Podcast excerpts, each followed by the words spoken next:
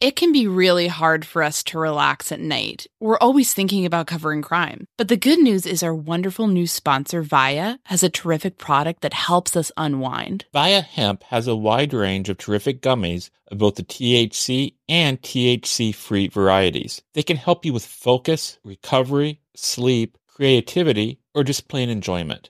These products legally ship to all 50 states. I really liked Zen in particular. This is a yummy blueberry option that lets you catch a chill sleep with help from CBN and CBD. It's really helped me turn off my brain and settle down for the night. I also got to shout out Flow State. It helped me feel energized throughout the day. Like, not to brag, but I got a lot done. I'm talking about doing several interviews and editing a whole show from start to finish, not to mention jumping on some of the latest filings in the cases we cover. It really made me feel sharp and ready to tackle any challenge. I couldn't recommend this more. Via has so many great gummy options to choose from. Everything from guava berry low dose that allows you to microdose THC to the chill-inducing Delta-9 gummy dreams. Head to viahemp.com and use code MSHEET to receive 15% off and one free sample of their award-winning gummies. That's viahemp.com and use code MSHEET at checkout. Please support our show and tell them we sent you. Enhance your everyday with Via Hemp. Again, if you're 21 and over, you can get 15% off plus a free pack of award-winning gummies with our exclusive code, MSheet at viahemp.com. That's viahemp.com.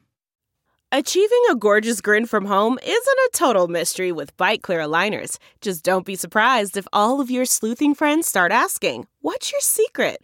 Begin by ordering your at-home impression kit today for only $14.95. BiteClear aligners are doctor-directed and delivered to your door. Treatment costs thousands less than braces. Plus, they offer flexible financing, accept eligible insurance, and you can pay with your HSA FSA. Get 80% off your impression kit when you use code WONDERY at Byte.com. That's BYTE.com. Start your confidence journey today with Byte. Delve into the shadows of the mind with Sleeping Dogs, a gripping murder mystery starring Academy Award winner Russell Crowe. Now available on digital. Crowe portrays an ex-homicide detective unraveling a brutal murder he can't recall. Uncovering secrets from his past, he learns a chilling truth. It's best to let sleeping dogs lie. Visit sleepingdogsmovie.com/Wondery to watch Sleeping Dogs, now on digital. That's sleepingdogsmovie.com/Wondery. Content warning. This episode contains discussion of the brutal murder of two girls, as well as the topic of child sexual abuse materials. Listener discretion is advised. The unsolved murders of Liberty German and Abigail Williams have attracted a great deal of interest on the internet.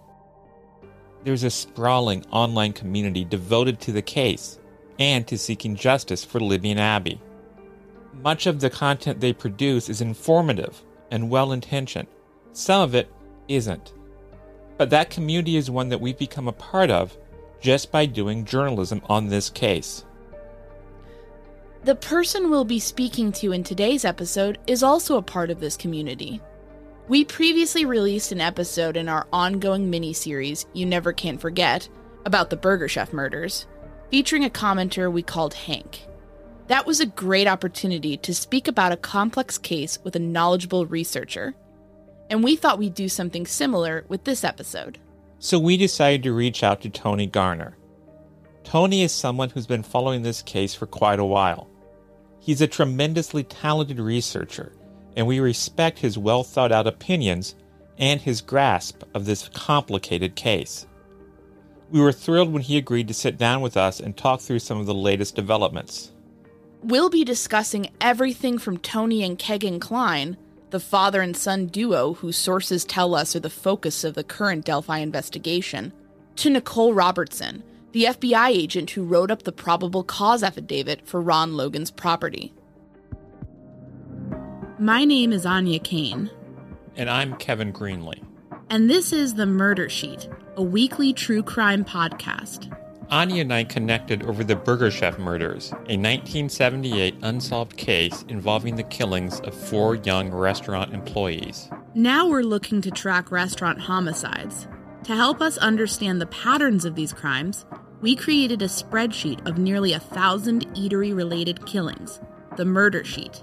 We'll be drawing on that data throughout Season 1 to give you a deep dive into undercovered crimes. We're the Murder Sheet. And this is The Delphi Murders, a conversation with Tony Garner.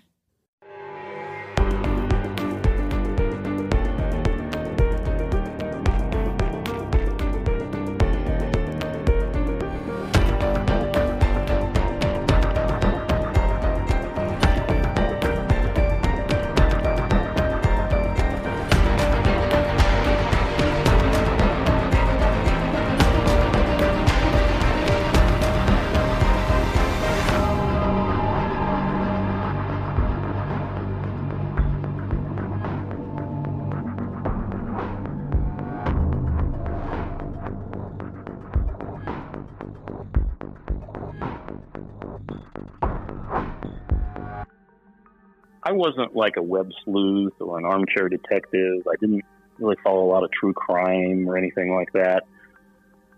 But what happened to Libby and Abby really grabbed me.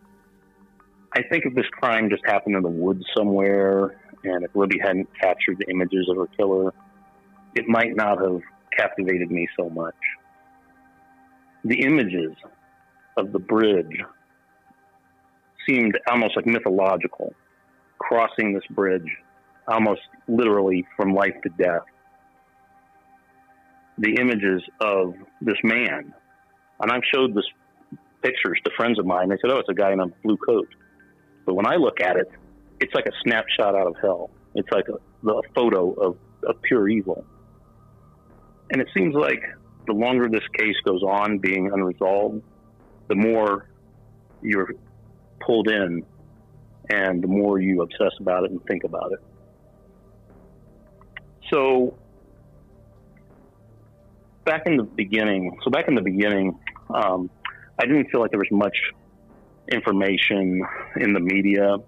I felt a lot of the statements from law enforcement were confusing and vague.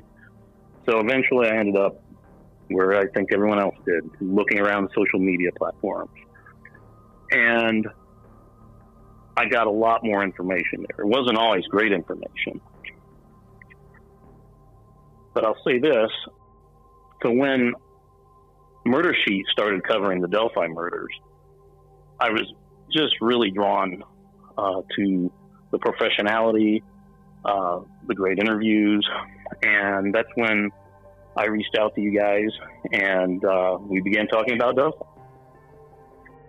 And we're very, very glad you did reach out to us, Tony, because we really appreciate your insights. I think out of the many, many people we talked to about this case, you know this case perhaps the best. I feel like we can go to you with any detail and you're going to be able to kind of put it together and come up with some really interesting insights. So we're really delighted that you joined us today, and we appreciate that.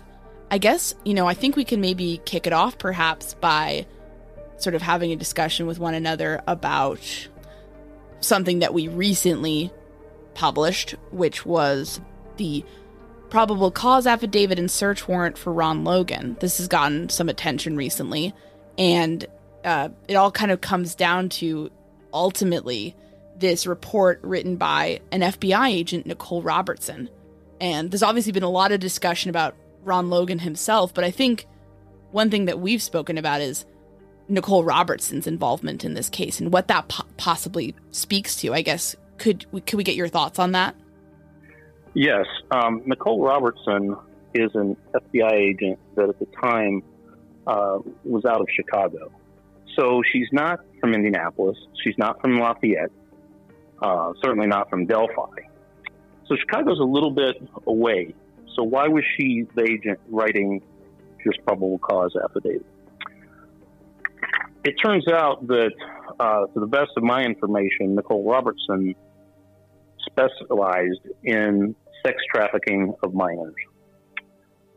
And if you think about the tips that had come in about Ron Logan and the information that law enforcement was acting upon, such as the false alibi, people saying that he resembled the man on the bridge, his proximity to the crime and his residence, that none of that would, you would think, would bring in Nicole Robertson from Chicago to research this. Yeah, very well said. I think that the inclusion of somebody who essentially seems like a specialist in a certain topic indicates that authorities at some point very early on in the investigation felt very strongly that the clues and the evidence was pointing in a specific direction. Is that how you see it, Tony? Yes, and I think that the reason that Nicole Robertson is on the case researching Ron Logan is because of what happened a month previous in the Klein raid. So the timeline's important here, in my opinion. They raid the Kleins, a week, 10 days after the murders? And they find all types of child solicitation and pornography on multiple devices. So to me, they're looking for a connection to that when they're going into search Ron Logan's property. So that's really interesting. And I wonder, and of course we're speculating here, right? None of this conversation or this portion of the conversation is not based on what a source told us. It's all of us putting together the known facts and coming up with plausible explanations. One thing that stands out to me, though, is the possibility that Nicole Robertson, the FBI, the ISP, is possibly looking for a connection, actually, between Logan and the Kleins by dint of them looking for these items that speak to a possible ring of child predators, essentially. Yes, I think that's totally the case. And more specifically, in the probable cause affidavit, there's a laundry list of computer and photographic type devices that they're looking for. And that stuff, again, makes more sense being somehow connected to what they found in Peru at the Klein residence than it necessarily would be from things they found at the scene of the crime and were linking to a 77-year-old man. Right. What do you make of the fact that seemingly police have not or did not find anything when they did indeed raid Ron Logan's house in March of 2017? And I say that because he was never arrested. He was never charged with the crime. He was never even named as a person of interest or a suspect by police. So it feels like on some level, the outward indicators are that, you know, Logan ended up not being linked to it. What are your thoughts, though? Yes, I would agree with that. I think it says that he didn't do it. I think that it speaks strongly that he was suspicioned, or maybe they were suspicious that he was, again, in contact with someone who used his property to commit the crime. And they were trying to find some type of digital footprint, DNA, some traces of that person in that Logan property. You've been looking into this case for longer than we have, and one thing that I wanted to get your take on is, you know, a lot of people have said, well, Ron Logan looks like the person on the bridge. Do you think that there is an over-reliance on the sketches or the image of the man crossing the bridge when it comes to the public discourse around Delphi? Because it feels like people very much get hung up on those things pretty frequently, in my opinion, at least. Well, people are going to vary widely about the images of the man on the bridge. People say it looks like a hat, and people say it looks like hair, and I did not get the hair. I've never understood why people thought it looked like that, but I think you get a lot of disagreement about it, and it's obviously not a clear image. As far as the sketches go, we don't even know why there are two sketches, and we've seen people feel like both of those sketches resemble all kinds of different looking and appearing people. So how much the sketch is actually helping at this point, I don't think it is. To jump forward a bit, we released back in March the transcript of the police interrogation of Kegan Kline, and a number of people have pointed out that it seems pretty clear that there's Kegan is not entirely truthful in that interrogation, that he told a number of lies. Did you have any insights or thoughts about that? Yes, I think that, you know, Kegan Kline really implicates himself as having some knowledge of the crime because of the numerous lies that he tells. Someone who did not have anything to hide would have no reason to get caught up in all the confabulations that he does in that transcript. What do you think his reason to lie might have been? I think he's protecting someone. And he's protecting that person because he himself is possibly implicated. It's very interesting. Another thing that's mentioned in that interrogation is they point out some of the things that Kegan had been doing research on online and Googling things. Was there anything about that that caught your attention? I think that some of the questions about how long does DNA last, looking for information about Abby and Libby, was clear that he was wanting to see what the media and law enforcement were saying about the crime. At one point, I would say that I believe the total number of times that he plays back the Down the Hill recording when it's first released is like 6 times. I don't think that's a big excessive number. I remember the first time I heard it, I couldn't understand what was being said. So I can see somebody playing it back 6 times just out of curiosity or trying to hear it better. That could be a concerned citizen who's trying to commit the voice to memory to, you know, see if they ever hear it again, that they'll be able to recognize it. Absolutely. Yeah, I agree with that. And I agree that some of the Kegan Kline's internet searches could have been somebody who was just interested in the case. Although that theory kind of gets blown out of the water a little bit, given that he's then in the same interview asserting, you know, I had no idea about this. I had no interest in the case. He seemed to research it pretty extensively for somebody who claimed not to be super aware of it. I would agree. And that's the kind of weird thing about the Kegan Kline interview, is that he's kind of he's lying when he's obviously caught dead to rights. You feel like it would have been simpler to perhaps just say, yeah, I was interested in it, so was everybody.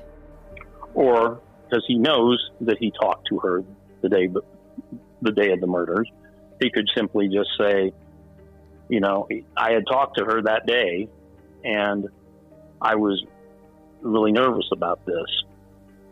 Right. He strikes me as the kind of person who is lying a lot without necessarily being particularly good at it. A good liar tends to pick their battles. He seems like a person who is perhaps just not challenged a lot on his obvious lies in life, and then, you know, kind of just went with that strategy going forward. A weight loss journey can feel like a lonely struggle, but it doesn't have to be. For so many of us, lifestyle changes, like deciding to lose weight, adopting a nutritious diet, and taking up fun exercises, are all about putting our own health and wellness first. But it can be really hard to know where to begin, or how to keep the weight off once we've seen some progress. Quick fixes like soup diets and juice cleanses are unsustainable. There's a much better way to embark on this journey that over 200,000 people have already chosen. We're talking about the Roe Body program. Here's how it works. Roe gives you access to one of the most most popular weight loss shots on the market. Their Real Body program then sets up a comprehensive weight loss program tailored to your specific lifestyle, health status, and goals. In addition to the weekly shot, you get one-on-one coaching with a registered nurse. That can help you adopt and stick with lifestyle changes like exercise routines and nutritious diets. It's a comprehensive program that sees participants lose 15 to 20% of their weight in a year on average. But the real benefit is that you keep that weight off. This is weight loss at its most sustainable. With Roe, the average weight loss is 15 to 20% of your weight in 1 year, in conjunction with healthy lifestyle changes. BMI and other eligibility criteria apply. Go to roe.co/msheet. Sign up today and you'll pay just $99 for your first month and $145 a month after that. Medication costs are separate. Go to roe.co/msheet. That's ro.co/msheet. CarMax is putting peace of mind back in car shopping by putting you in the driver's seat to find a ride that's right for you. Because at CarMax, we believe you shouldn't just settle for a car. You should love your car. That's why every car we sell is CarMax certified quality, so you can be sure with upfront pricing that's the same for every customer. So don't settle. Find love at first drive and start shopping now at CarMax.com. CarMax, the way car buying should be. Okay, picture this. It's Friday afternoon when a thought hits you. I can spend another weekend doing the same old whatever, or I can hop into my all-new Hyundai Santa Fe and hit the road. With available H-Track all-wheel drive and three-row seating, my whole family can head deep into the wild. Conquer the weekend in the all-new Hyundai Santa Fe. Visit HyundaiUSA.com or call 562-314-4603 for more details. Hyundai, there's joy in every journey. So I was thinking we could... oh, yeah, go ahead, please. One thing I wanted to say about Ron Logan in his defense is that from what we know about this crime, a lot of planning went into it in terms of the killer had what he needed to accomplish what he did. He evidently had knowledge of cleaning up the crime scene. And it's even stated in the probable cause affidavit that they were looking for information on electronic devices where the individual had searched for how to destroy a crime scene. So that's very meticulous. So if a guy is going to do this and not have a good alibi, that doesn't make any sense. And what Ron Logan comes up with for alibi is ridiculous and gets him into even more trouble. You would think if you were planning this crime to the extent that it was planned, you would have an alibi, a pretty good plan for one. Yes, and that the call with his relative who drove him to the aquarium store in Lafayette, that call would be happening prior to the crime. Almost, you know, if it was going to be planned and not the day of when you're scrambling, essentially. It looks like more of a man panicking to me than somebody who is calculating enough to pull this off. I agree. What did you make about all the kind of confusion around, you know, he's going to the dump earlier and then later on he's also driving, but he's only making the alibi for that and not the morning driving session? My guess would be that he probably had some provisions that he could go to the doctor, to the transfer station, things like that. And that would not have been what was going to get him into trouble. His initial alibi that afternoon didn't even include the time of the abduction, essentially, because from the video, we can understand that they were abducted, say, about around a little after 10 past 2. Yeah, right? I think that I may have gotten that from you initially, Tony, I think, or I think maybe Kevin thought of that, and it really kind of made me think about the affidavit differently, because I was like, if you were going to give an alibi, why aren't you covering 2 p.m. at the very latest. Instead, he's covering 3 p.m. onward. I think he later amended that to 2:30 p.m. But still, it's kind of like, you would think somebody who is really trying to conceal their role in the abduction would, just go for broke and perhaps say 1 p.m. onward or whatnot. But he didn't seem to be able to do that. And to me, that sloppiness kind of goes with what you're saying about why was his alibi so bad. Correct. I think for Kevin and I, at least, the Logan affidavit and search warrant were more interesting in what they tell us about what the investigators were looking for, because that gives us an idea of what the crime looked like, essentially. Because investigators, is a month after the murders, they're running this down, they're looking for specific things. And some of that was some of the technological devices that they're looking for.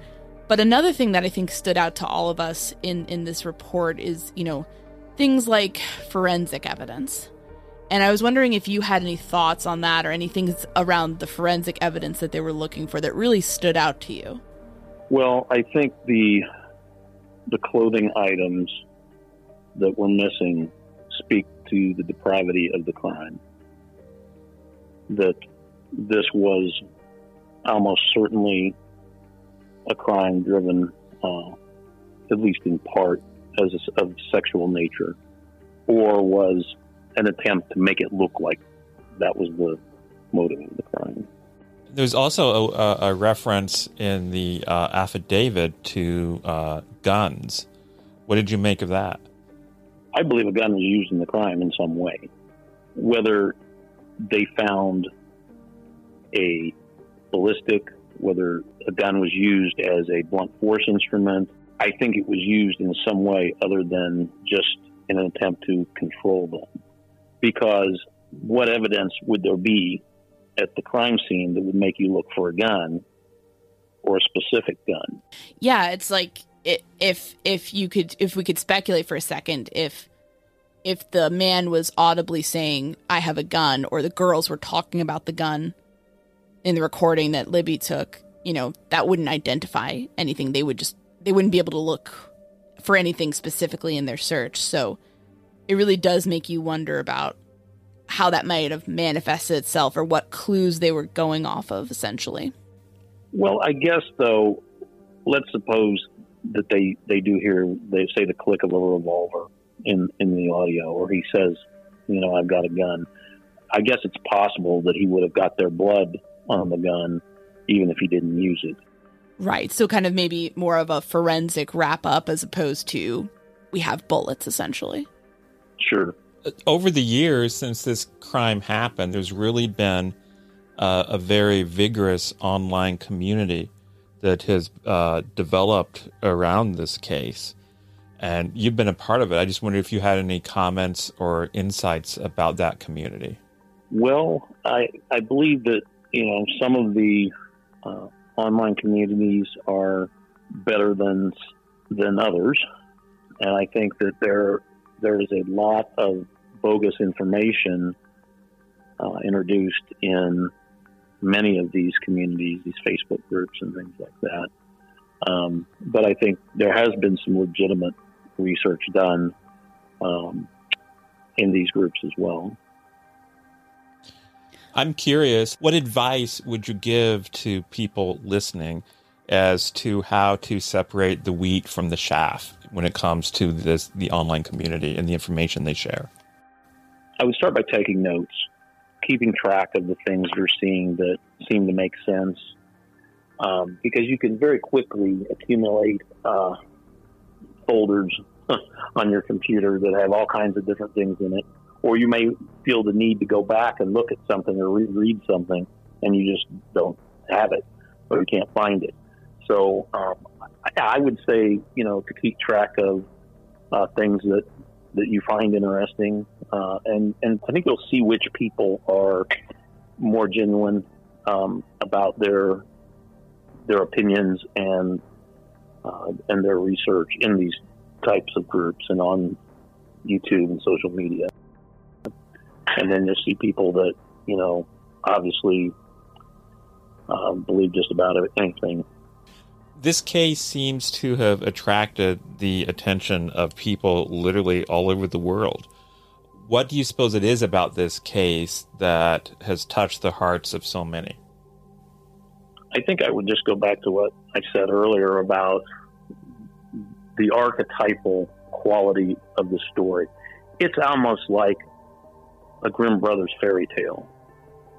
And when I say archetypal, this is a term out of Jungian psychology, which refers to how certain motifs appear across different cultures and their similar stories.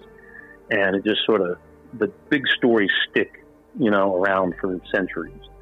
And this whole image of this crime, if you look at, you know, two young women going out into the wilderness, crossing a bridge, this boogeyman, you know, that confronts them, you know, that imagery, you know, it's not just here because it's in Indiana. It is worldwide.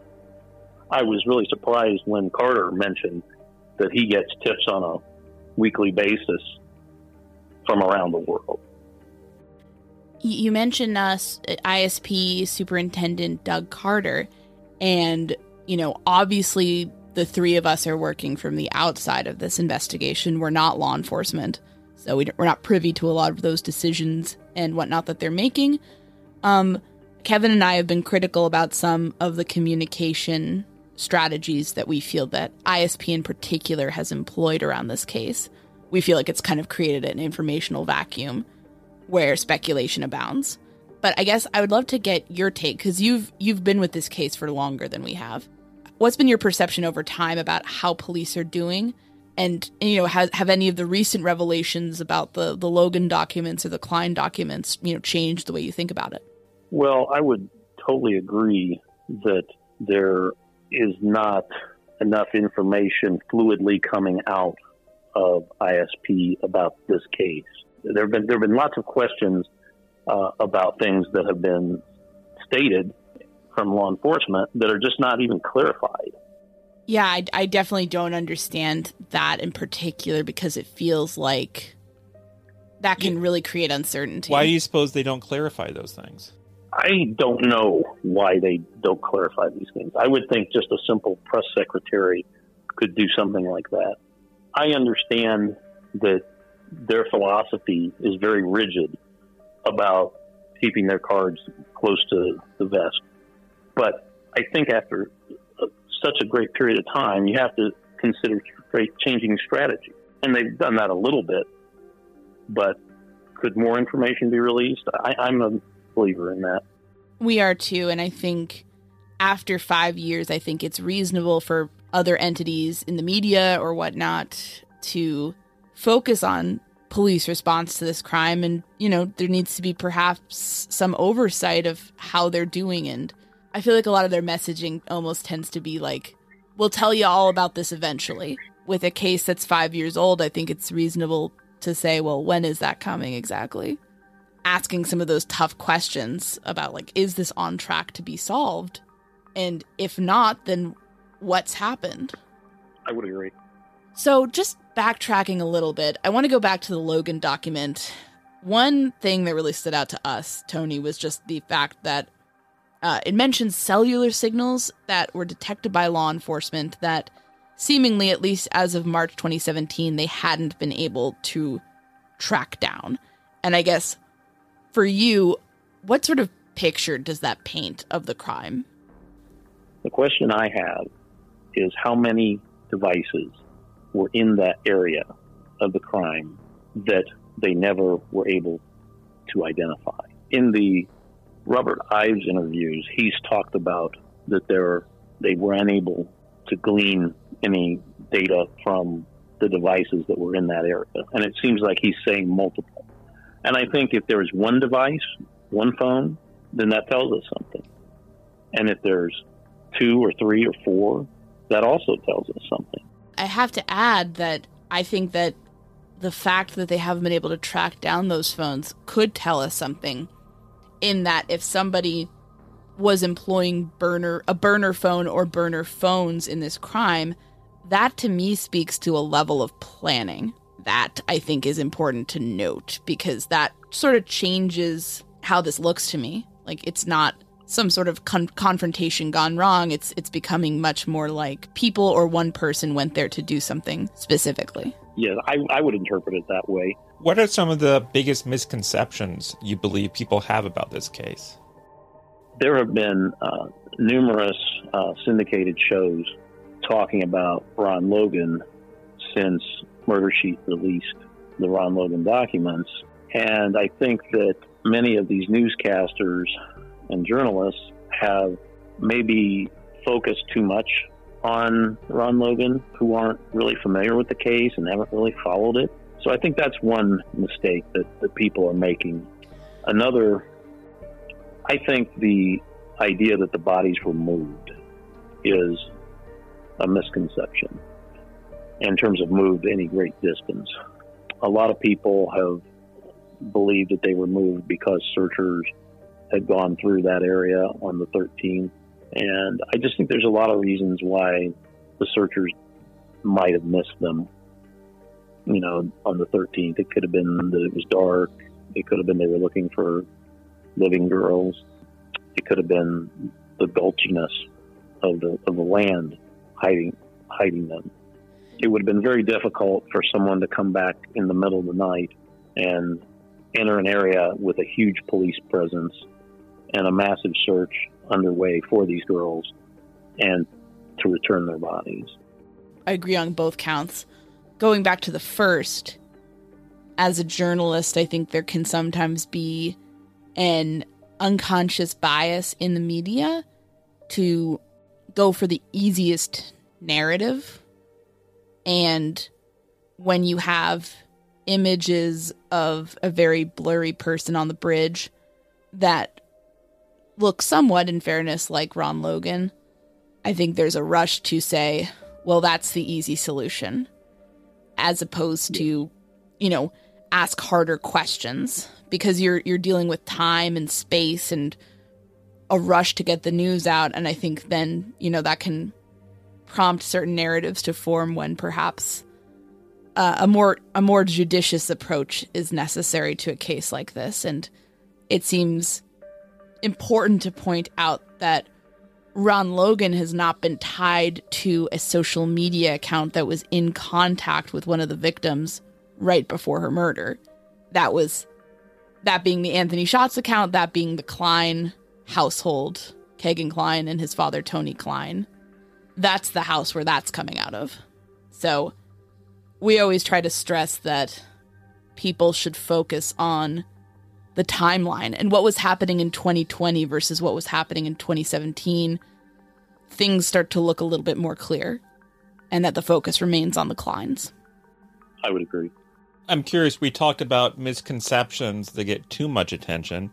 Are there details out there that you think don't get as much attention as they deserve to get, that people are just overlooking?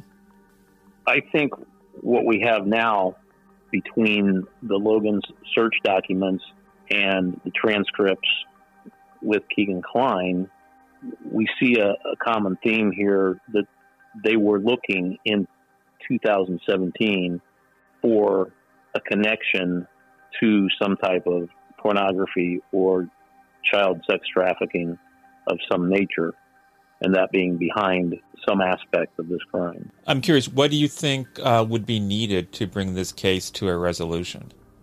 It seems that outside of a confession or a direct tip from someone who knows the killer, that the evidence is lacking at this point.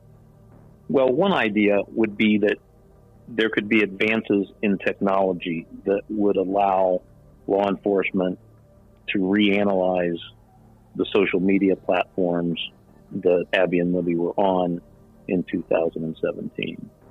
I find it very interesting that in 2017, they searched the home of Kegan Kline and find all this information, but it's not until 2021 where the discussion goes public about the Anthony Shots account. It seems that there was some change in technology that allowed them to find this information. Yeah, I think we're hopeful about something like that too, or, you know, I think, but it also kind of, to circle back to something we were talking about earlier, it sort of really poses the question of why some of this information wasn't released earlier, because 5 years is a long time, especially if there's possible, you know, people who are on some of these platforms interacting with Anthony Shots. Might have been better for them to perhaps be alerted to the possibility that that account was a suspect earlier on, so they could, you know, realize that and immediately go to police while this was fresh in their minds. It's a great point. We don't really know when they actually found the connection between Anthony Shots and Liberty German. We wanted to thank Tony Garner for sharing his time and insights with us. We very much appreciate it. And as always, if you have information on this case, email Abby and Libby Tip at cacoshrf.com or call the tip line, which is 765-822-3535. And if you have information about the Kleins that you want to pass on to us, email murdersheet@gmail.com. We protect our sources. To our surprise, we've gotten a number of requests from people saying they would like a way to help financially support our efforts with the show. So, if you are interested, we are relaunching a Patreon page, which you can find at www.patreon.com/murdersheet. Join us there for 2 live video question and answer sessions each month. You can ask us anything, suggest new cases for us to look at, or even offer ideas for new leads for us to follow. If Patreon is not your thing, you can buy us a coffee at www.buymeacoffee.com/murdersheet. Thanks for the interest. Thanks for listening to this episode of The Murder Sheet. As always, thanks to Kevin Tyler Greenlee, who composed the music for The Murder Sheet, and who you can find on the web at kevintg.com. To keep up with the latest on The Murder Sheet, please make sure to follow us on Instagram and Twitter at Murder Sheet, and on Facebook at MSheet Podcast, or by searching Murder Sheet. If you enjoy listening to The Murder Sheet, please leave us a 5-star review to help us gain more exposure. And send tips, suggestions, and feedback to murdersheet@gmail.com. Thanks so much for listening.